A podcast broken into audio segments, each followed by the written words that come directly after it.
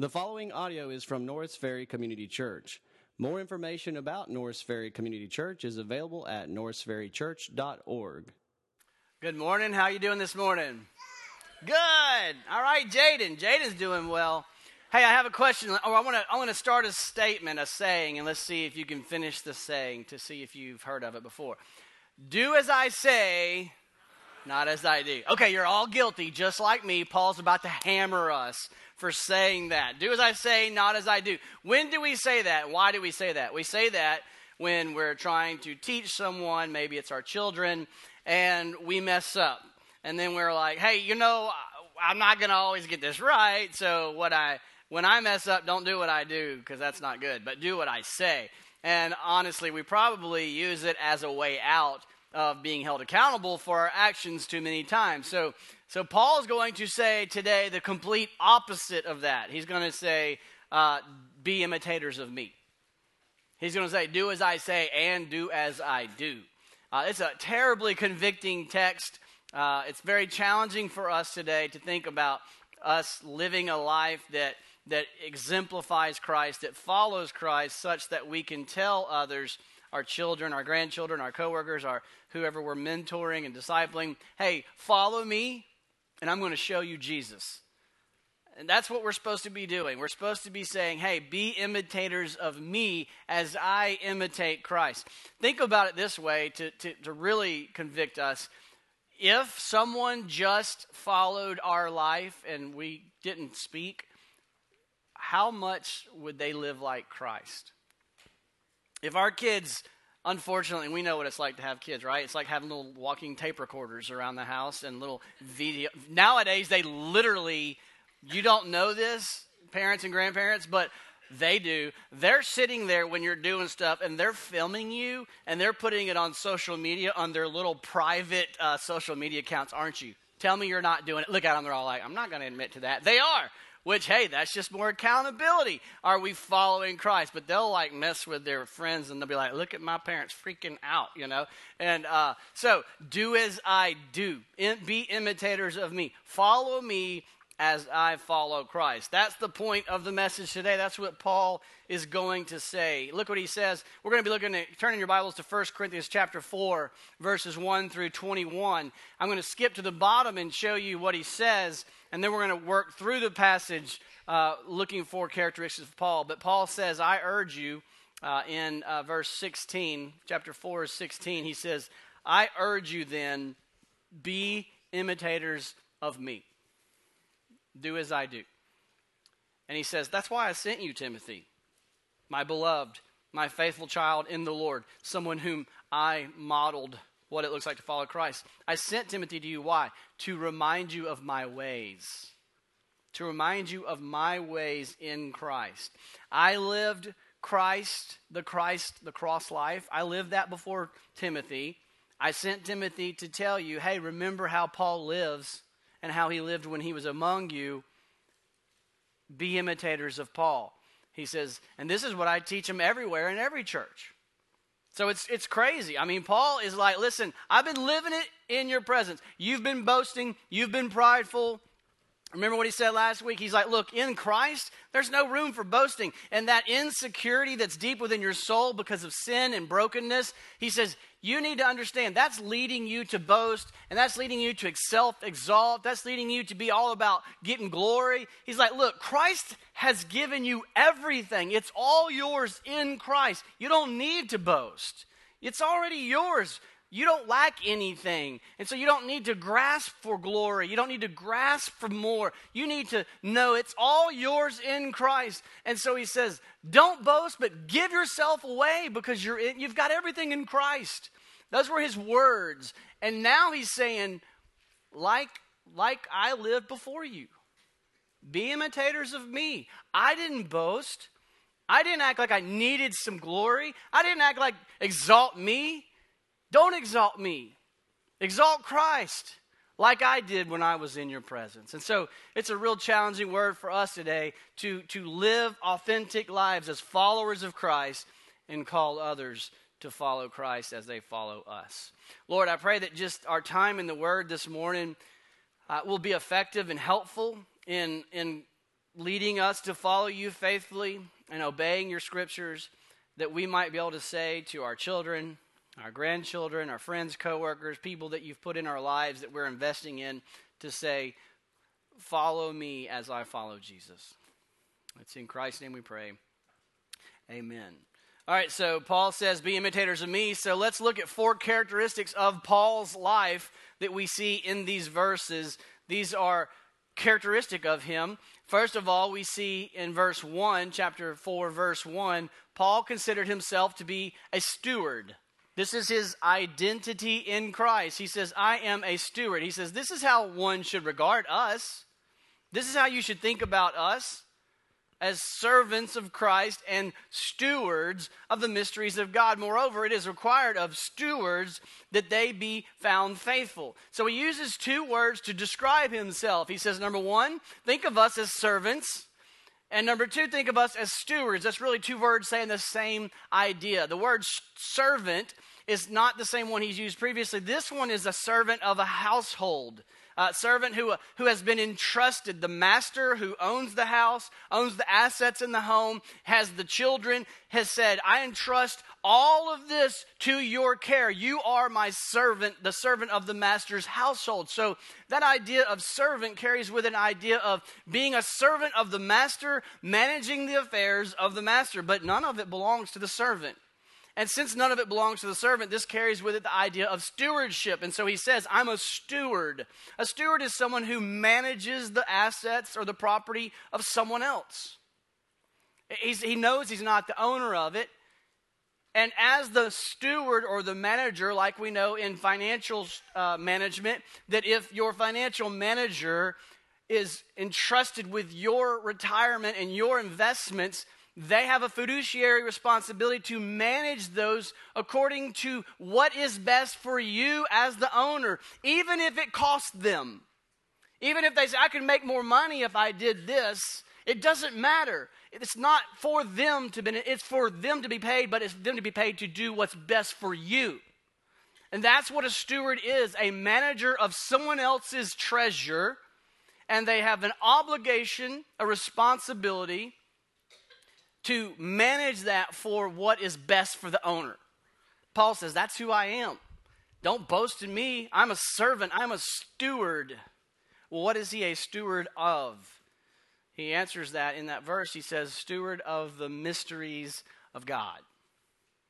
Paul says, That's when I, Paul says, when I go to work, he was a tent maker. When he was planting churches, when he was doing life, he had the mindset of, I am a servant of God, I am a servant of others, I am a steward of the mysteries of God.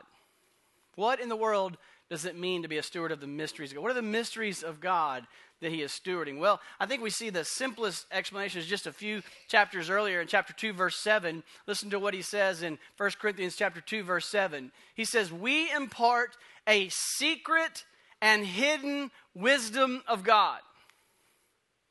A secret and hidden wisdom of God, which God decreed before the ages for our glory.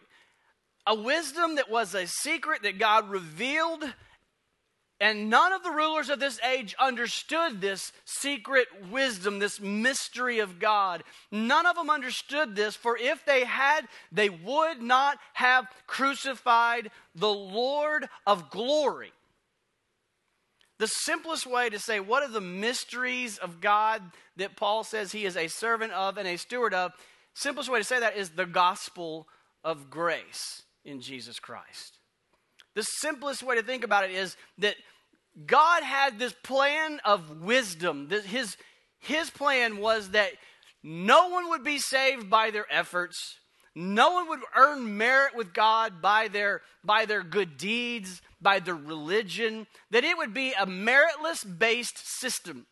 That you could only be made right with God based on His gift of grace and that Christ took the penalty for your sin on the cross. He died, he was buried, absorbing the wrath of God for you when he rose from the grave, demonstrating the truthfulness of his claims that he was God in flesh, had power over death. He resurrected to the right hand of the Father. This is not coming from the mind of God.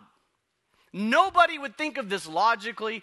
It's diametrically opposed to what we would come up in our own minds. We would come up with a religious system, a merit based system that exalts ourselves out of the insecurities of our soul that says, I've got to do something to fix this, and I'm going to do this, this, and this, and that'll equate, I'm okay with God. And God says, That's not how it works. It's a system of grace, unmerited favor. And Paul says, The only reason we know that is because God revealed it to us. This is a mystery that God graciously enlightened us with to understand. And the Bible is like various aspects of a diamond, looking at all the different angles of the beautiful reflections of the glorious diamond. The Bible is just verse after verse of looking at different aspects of the glories, of the mysteries of God and His grace. And Paul says, I am a steward of this message. I'm a steward of this reality. I'm a servant of this. As a steward, it makes me a servant of others so that they may know those mysteries. And when you think about the impact of that message, it, it I don't want to make it sound trite. It's hard to give it the weight. But think about it. You have been entrusted with the, the understanding of how to have life after death. This is real. Life after death. He's entrusted that knowledge to you, that mystery. You have the, the knowledge, you have been entrusted with the treasure of being able to tell someone, and I say this with, with gentleness, you can tell someone how ultimately they will be healed from cancer. Maybe not in this life, but you can tell them this is how you can know you will be healed. This is a mystery to, to the world. This is not something they will come up with in their own logic. You have the, the knowledge to tell them this gospel of grace will transform. It has the power to transform your marriage. This knowledge has the power to give you hope in the darkest of situations. This wisdom of God can, can give your family, can restore a family with, with a child who is completely in rebellion. This mystery that God has revealed has been entrusted to you if you are in Christ. It should define who you are. You are a steward of the mysteries of the gospel of grace and it comes with explosive implications. And what, what an incredible privilege it is to be entrusted with that. Maybe maybe we don't get the whole spiritual stuff, but I know what we do get. We do get money, right? Let's pretend we got a kingdom, old school kingdom. And you're a peasant in that kingdom, and I'm the king. I like this analogy. I'm the king in the kingdom in the castle, and I call you peasants in, and I say, Here is a bucket of gold coins bucket of jewels, bucket of the kingdom's treasures, and I'm stacking it on the back of a cart, and you're going to ride that donkey out of town. You would be like, whoa, I have a tremendous trust with the king. And the king says, Now, I want you to take all these jewels and these gold coins, and I want you to spread it out among the kingdom. I'm, I'm trusting you with this. I want you to spread the glories of the kingdom throughout the kingdom to all the people. That's, that's just a glimpse. The glories of the gospel of Jesus Christ, the glory of God, is infinitely more valuable than that. And He has entrusted it to you, His people, as the King. It should define who we are. It should define no matter what station of life you are in, as a parent, as a grandparent, as a, a worker, a, as an employee, an employer, a, as a neighbor, in every in your hobby wherever you go there should be this internal identity that is, that is your operating system. It's the context in which you process everything. I am a steward of the glorious mysteries of god. What a treasure he has entrusted to us is that how you think of yourself? That's what Paul says. Follow me and I think of myself as a steward. And that stewardship responsibility, in turn, turns me into a servant, a servant of God and a servant of others. Next, we see how Paul thinks about himself in the terms that he knows he is accountable. He is a steward and he knows he is accountable. Look at verse 2. He says, Moreover, it is required of stewards that they be found faithful. Paul knows that he will be judged by the master of the household when the master returns and he will find Paul. How has Paul been dealing with the affairs of the household? How faithful has Paul been with the trust that the master has given him? As stewards, we need to know that we are accountable. There will be a day of accountability for how we stewarded the treasure that God has entrusted to us. Verse 3, we see this accountability, though it's scary, also can be freeing because we can often find ourselves being criticized or people judging us in how we live our lives according to the scriptures. And Paul says in verse 3 With me, it's a very small thing that I should be judged by you.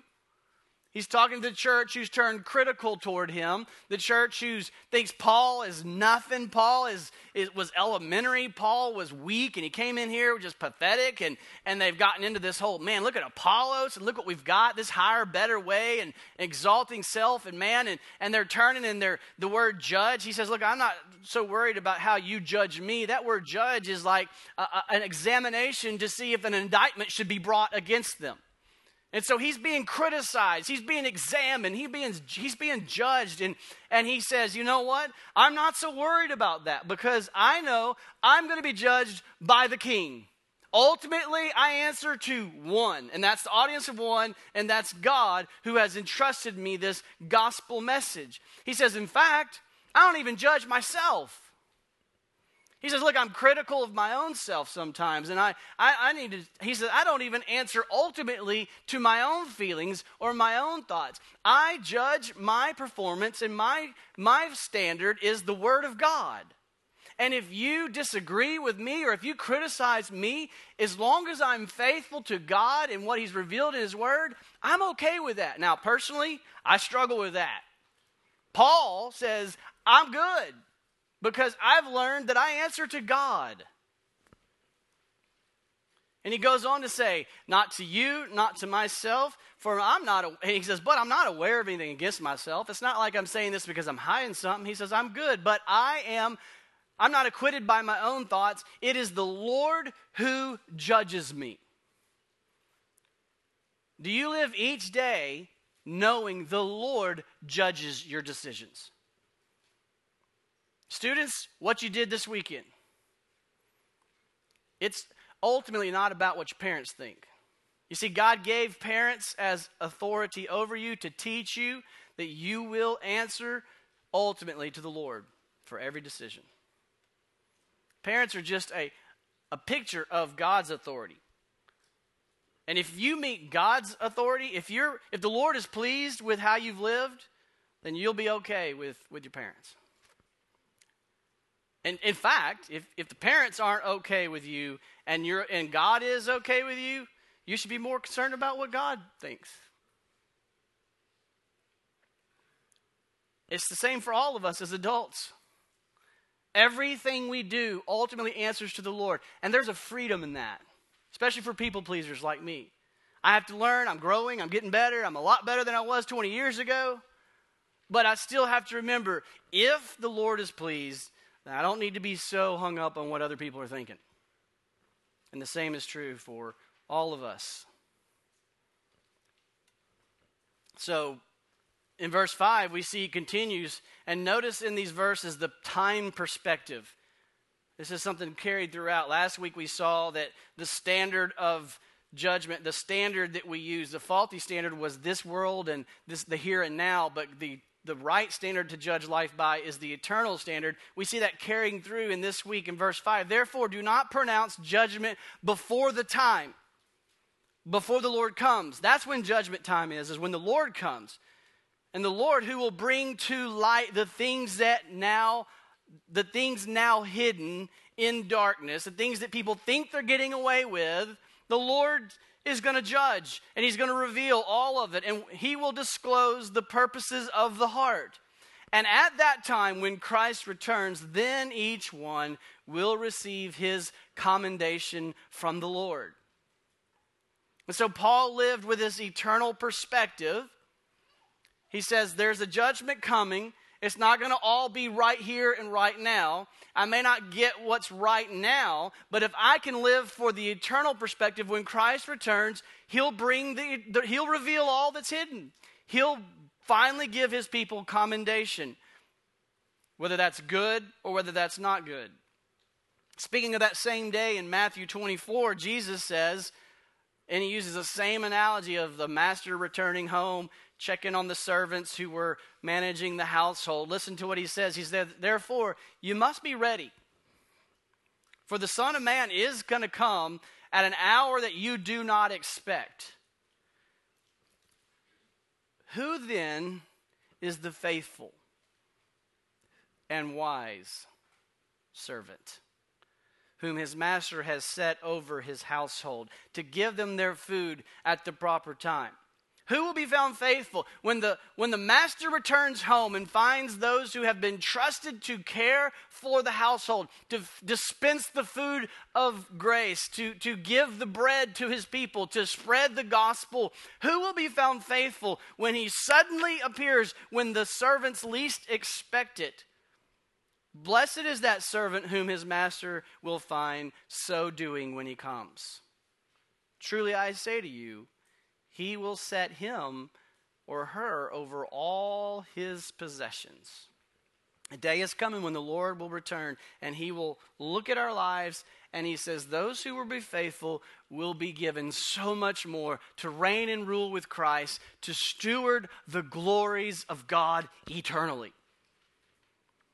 But if that wicked servant says to himself, My master's gone, and he begins to beat his fellow servants and eats and drinks with drunkards, the master of that servant will come on a day when he does not expect him, and an hour that he does not know, and will cut him in pieces and put him with the hypocrites.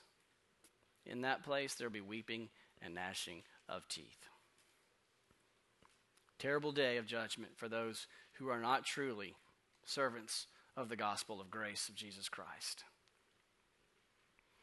So, Paul is saying to us as pastors, as community group leaders, as people who stand for Christ or the gospel of Jesus Christ in, in this community, you will be scrutinized. You will be criticized. You will be judged. You will be interrogated. You will be treated as one who is being examined as to decide whether or not to bring an indictment against you. The only way you will continue to be faithful is, you, is if you understand I answer ultimately to one person. The Lord is my judge. And as long as He judges me as faithful, then I'm good. That's success.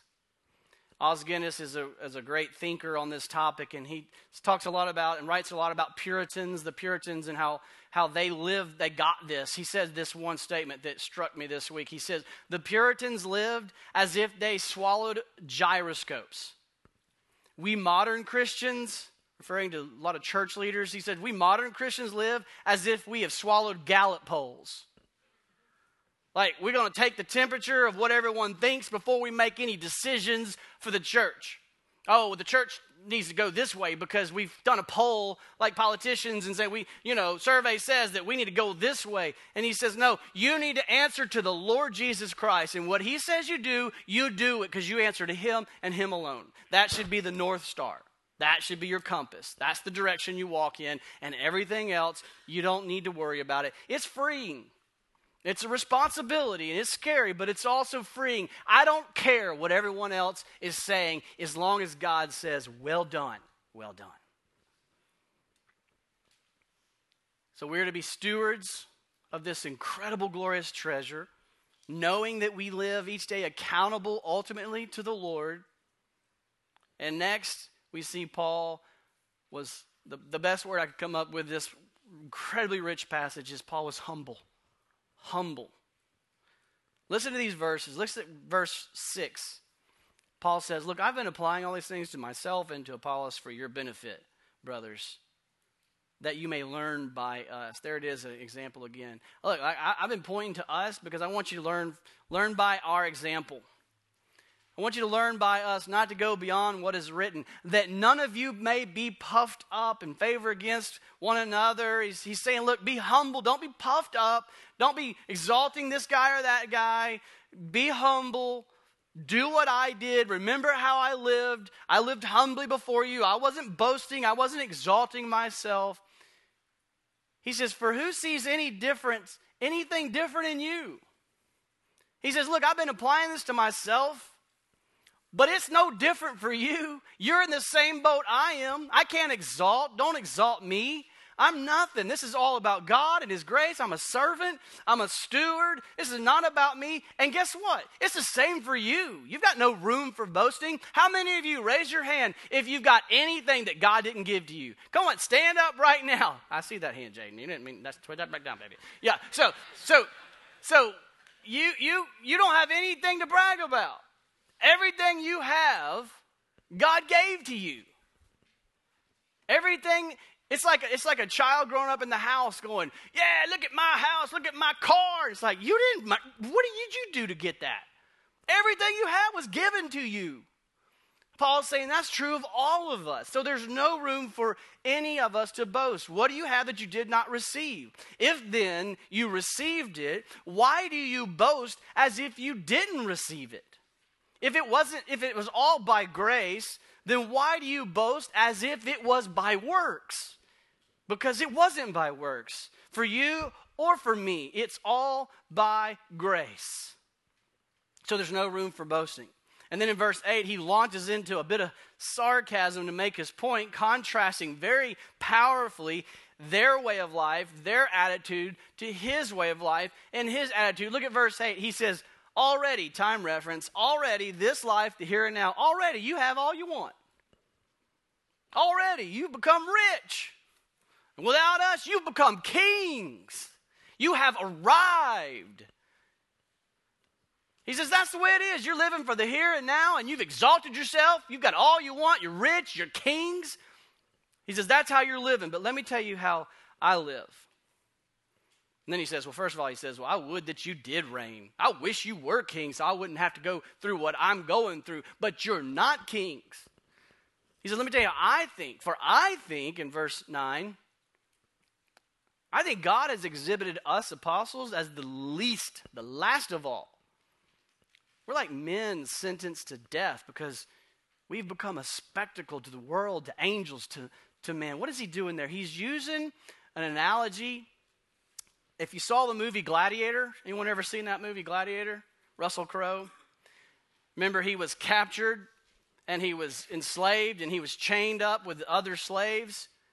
When, when, a, when a king would go in and they would conquer a, a, a, another kingdom, they would enslave their warriors and their, their leaders, and they would chain them up and march them as spectacles into the Colosseum with all the cheering and jeering crowd laughing at them, mocking them as they marched into their death. Paul says that's that's how I think of myself as a, the apostles just chain the apostles up and march us into the world Colosseum to mock us and to put us to death. Oh, but you think because you're in Christ, you've, you've been made a king right now? You already are rich, you got everything you want. That's not how my life is lived he said. That's not how we apostles live. We are men sentenced to death because we've become spectacles to the world, to the angels, and to men. He continues in verse 10. And listen to this, to the, to the powerful way he thinks. We're fools for Christ's sake. not, not, we're fools for Christ's sake. He's saying we're fools for Christ's sake. We are fools. He's not like getting mad. He's like, you get, you get what I'm saying. So he's saying, We are fools for the sake of Christ. And we are weak, but you are strong. You see the difference? He says, You see yourself as strong, we see ourselves as weak. You are held in honor, but we are in disrepute. Notice the time. In this present hour, in this life, we're hungry and thirsty, poorly dressed and buffeted and homeless. And we labor hard, working with our own hands. And when we're reviled, we re- here's how we respond we bless. When persecuted, we endure. When slandered, we entreat we have become and are still, as long as we are in this age before Christ returns, we are like the scum of the world. We're the refuse. We're the dregs. We're the stuff that scraped off the streets. That's, that's who we are in this world. In this age, in this life, that's who we are. They consider themselves to be wise, strong, honored, got all they want, kings. He says, We're scum of the earth. We're made spectacles in this world. Is that how we view our life in this age before Christ returns? There's no room for triumphalism. Triumphalism is the mentality that Christ defeated death. He is God, and as His child, I am victorious, and I will be rich, and I will be successful, and I will be exalted. That's not right in this world. That's the next world. That's when Christ returns.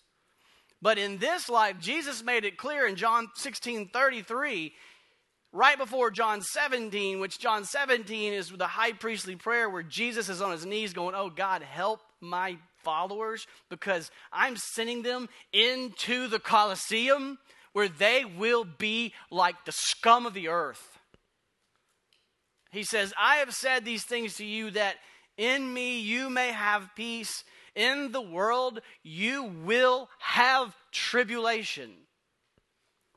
But take heart, I have overcome the world. Time reference. Now in this life, you will have tribulation. You will suffer. You will be treated like the scum of the world. But take heart. I've overcome the world. I showed it by the resurrection.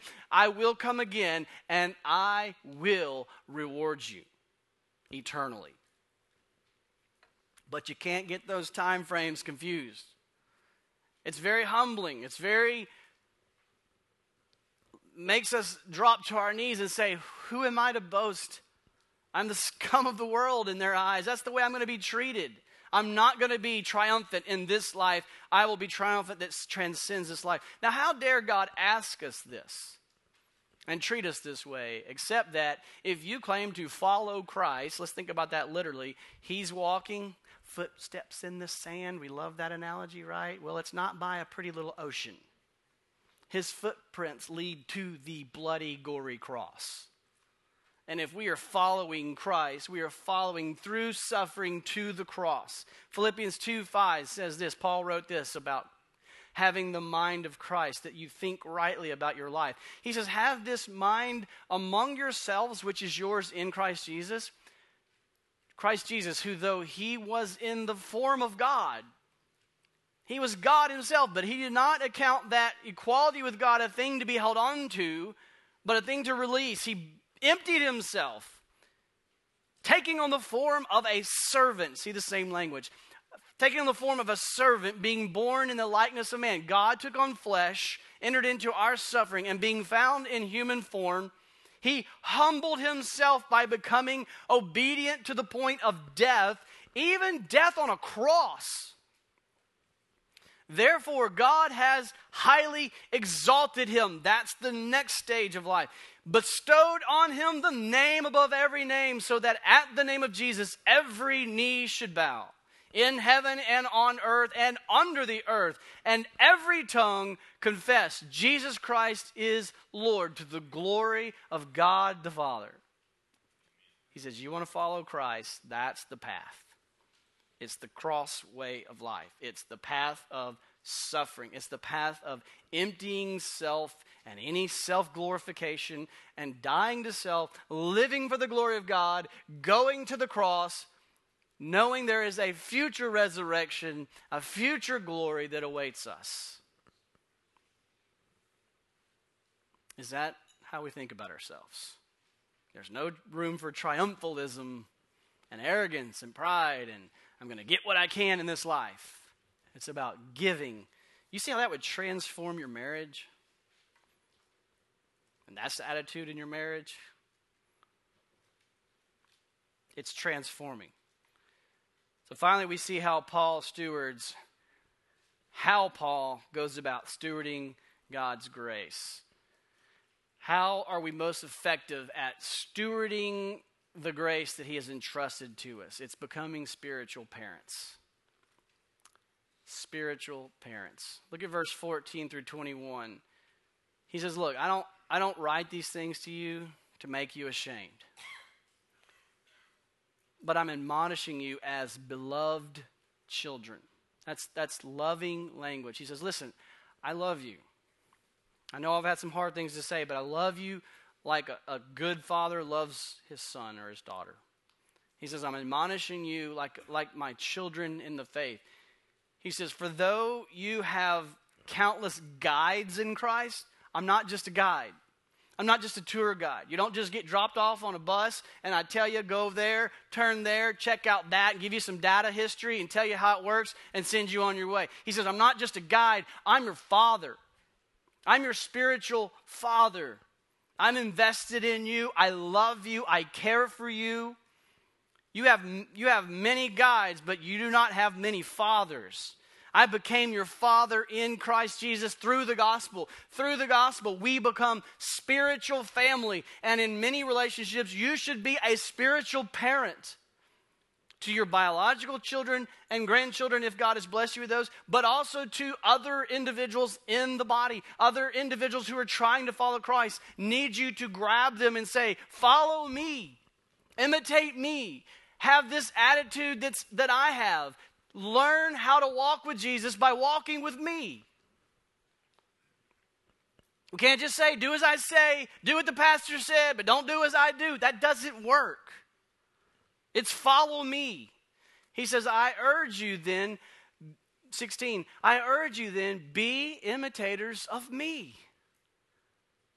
It, you know, for the good or the bad, we as parents know our children learn by watching us. It's humbling many times. Paul says, That's exactly what I want. I want you to imitate my life.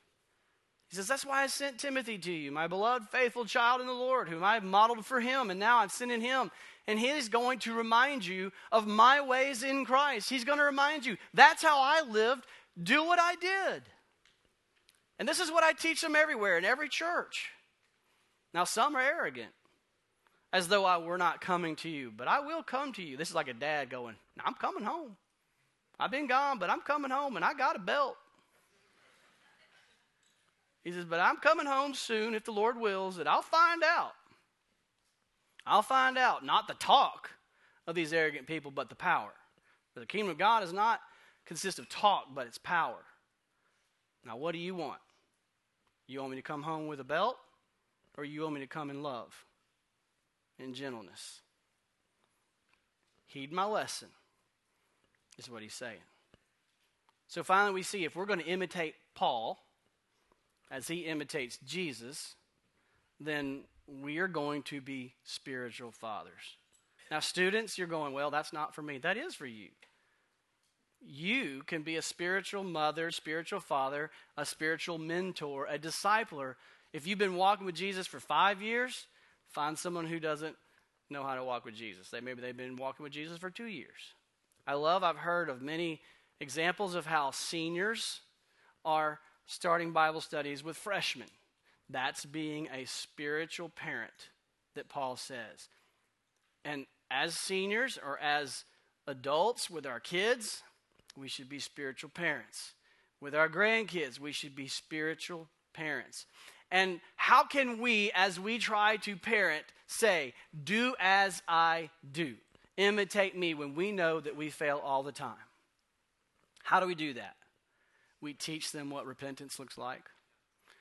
We teach them what receiving grace and forgiveness looks like.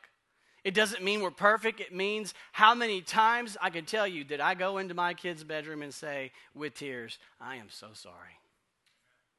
Please forgive me. That's modeling repentance. How many times have I gone to my wife, please forgive me? But it's a cop out to say, do as I say, not as I do. No, we are to strive for faithfulness, and we are to grab people by the back of their neck and grab them in and say, I love you, and you follow me, and I'm going to make sure you get to Jesus. Who are you mentoring? Because that's how you best steward this treasure that has been entrusted to you. Father God, I pray for your help in doing this. It is all about grace. It is all about forgiveness that we don't deserve. And so, even in that context, we can say, imitate me, because even when we fail, we can model for them what repentance and forgiveness and grace looks like.